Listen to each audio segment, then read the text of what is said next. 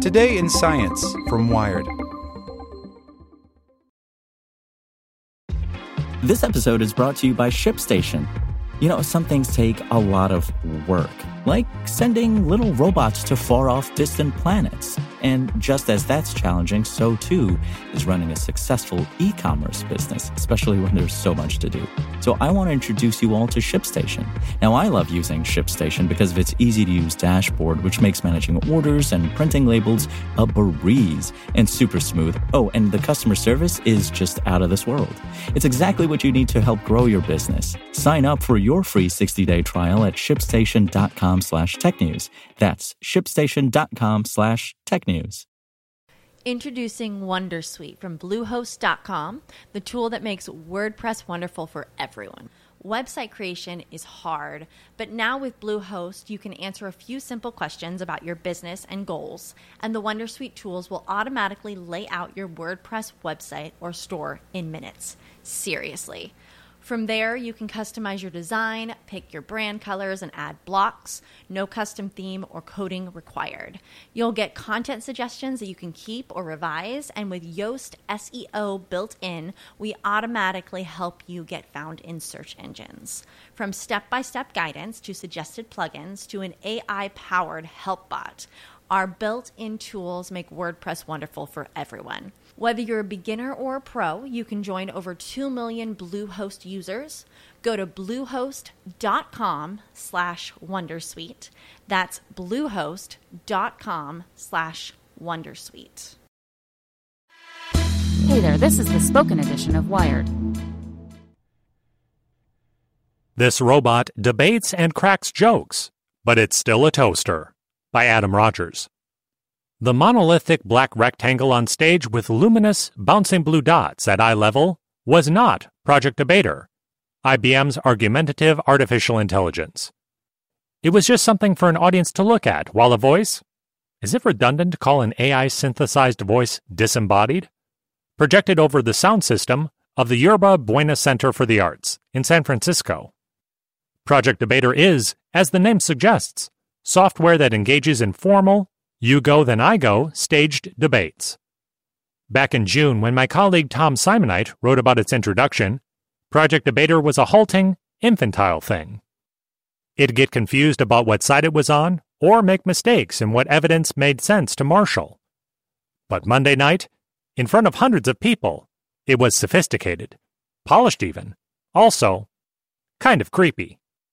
As moderator John Donovan, of the debate sponsoring group Intelligence Squared US put it, the point wasn't necessarily to win, but to get at some kind of truth, to raise the level of public discourse through a civil exchange of ideas. Presumably, that suited IBM just fine. The point of Project Debater isn't to produce a robot that can, well, actually. It's to have a robot that understands human speech and helps humans understand complex ideas. Clearly, there could be fine robots on both sides. To that end, neither champion debater Harish Natarajan, an Oxford and Cambridge educated financer, nor Project Debater and its four pale, black clad coders monitoring things from stage right knew what the topic would be until 15 minutes before curtain. The subject turned out to be whether governments should subsidize preschool. Project Debater took the yes side, Natarajan took the no. I should mention, too, that Project Debater's voice, while more synthetic sounding than, say, Alexa's, was also feminine. That's a trope. Pretty much everyone referred to Project Debater with she, her pronouns. I will refrain. The IBM reps said that the system works by drawing from a corpus of 10 billion sentences, which it can parse and understand in the context of the topic and what its debate opponent says.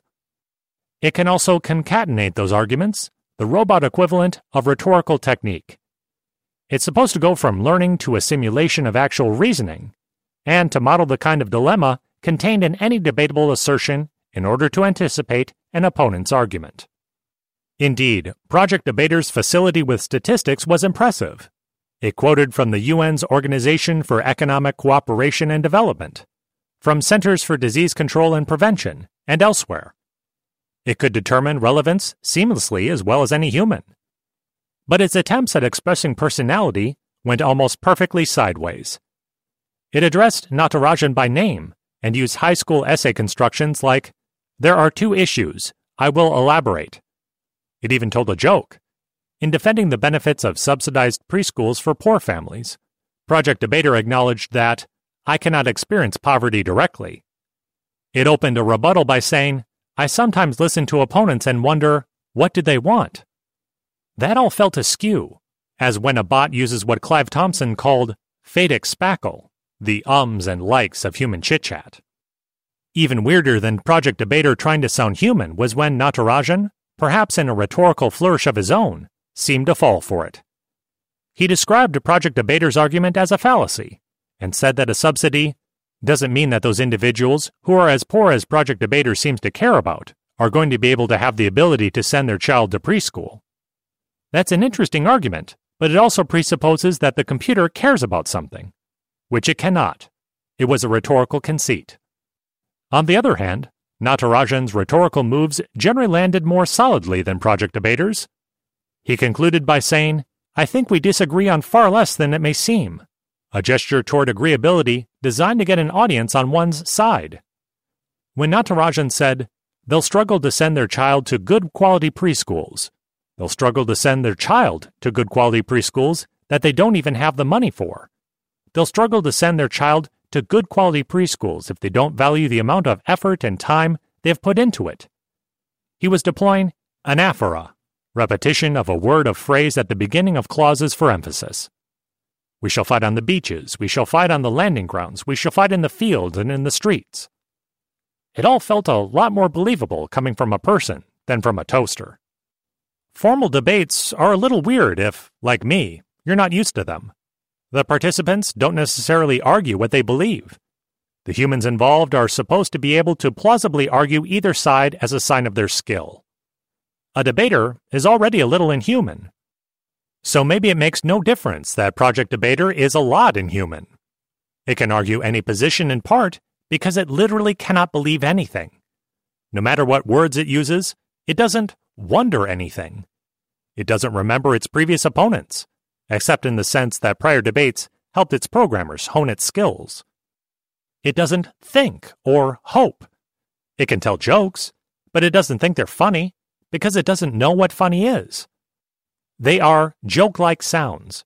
It certainly doesn't know, except in the sense that everyone who programmed it passes on this knowledge implicitly, that humor sets an audience at ease and greases the intellectual chute for harder conceptual work. All that freaked me right the hell out. There's something faintly sociopathic about arguing a point of view when whoever or whatever is arguing can make no distinction between fact, opinion, and punchline. Project Debater puts words in an order we listeners recognize. That might be information, but it's not knowledge. Watching the luminous blue light on the onstage screen, pretending to be Project Debater, I kept remembering what Deckard said in Blade Runner when he finds out Rachel is a replicant. How can it not know what it is? But of course, Deckard didn't know what he, it, was either. It's entirely possible that the people who sit near me at work don't think I know what humor is and wish I would stop with all the puns. One of the central problems of philosophy is how we know what we think we know, and whether we can trust that knowledge. Who am I to accuse Project Debater's vast, distributed algorithmic system of inauthenticity? So, the results of the debate. Intelligence Squared polls the audience before and after its debates, and counts the winner as whichever side shifted more people to that perspective. By that count, Natarajan was the clear victor. He started in the deep red with only 13% in the no column and ended up with 30%. A few minutes after it was all over, I huddled with Dario Gil, the director of IBM Research. I thought it went great, he said. One of the issues we've struggled with over the past year is getting the polarity right. That is, making sure that all the evidence Project Debater comes up with is on the same side. That night, everything was. And that's how Project Debater isn't a replicant. More real than real isn't the goal here at all. We really lean into the ability to construct coherent arguments supported by evidence, Gil said. The point isn't to debate harder and harder issues. You control a trolley that will kill one person or five people. What do you do? Or maybe, resolved. I'll tell you about my mother. For IBM, debaters are just a StarCraft II battlefield to test the soul of a new machine. In the end, it's about working with us, and it's useful to know that this thing is not a human, Gil said. But whether you'll ever want a combative little buddy on your phone, making a case for or against some course of action, well, that's arguable. Hey guys, it is Ryan. I'm not sure if you know this about me, but I'm a bit of a fun fanatic when I can. I like to work, but I like fun too. It's a thing. And now the truth is out there. I can tell you about my favorite place to have fun Chumba Casino. They have hundreds of social casino style games to choose from, with new games released each week. You can play for free anytime, anywhere and each day brings a new chance to collect daily bonuses. So join me in the fun. Sign up now at ChumbaCasino.com. No purchase necessary. VGW. Void were prohibited by law. See terms and conditions. 18 plus.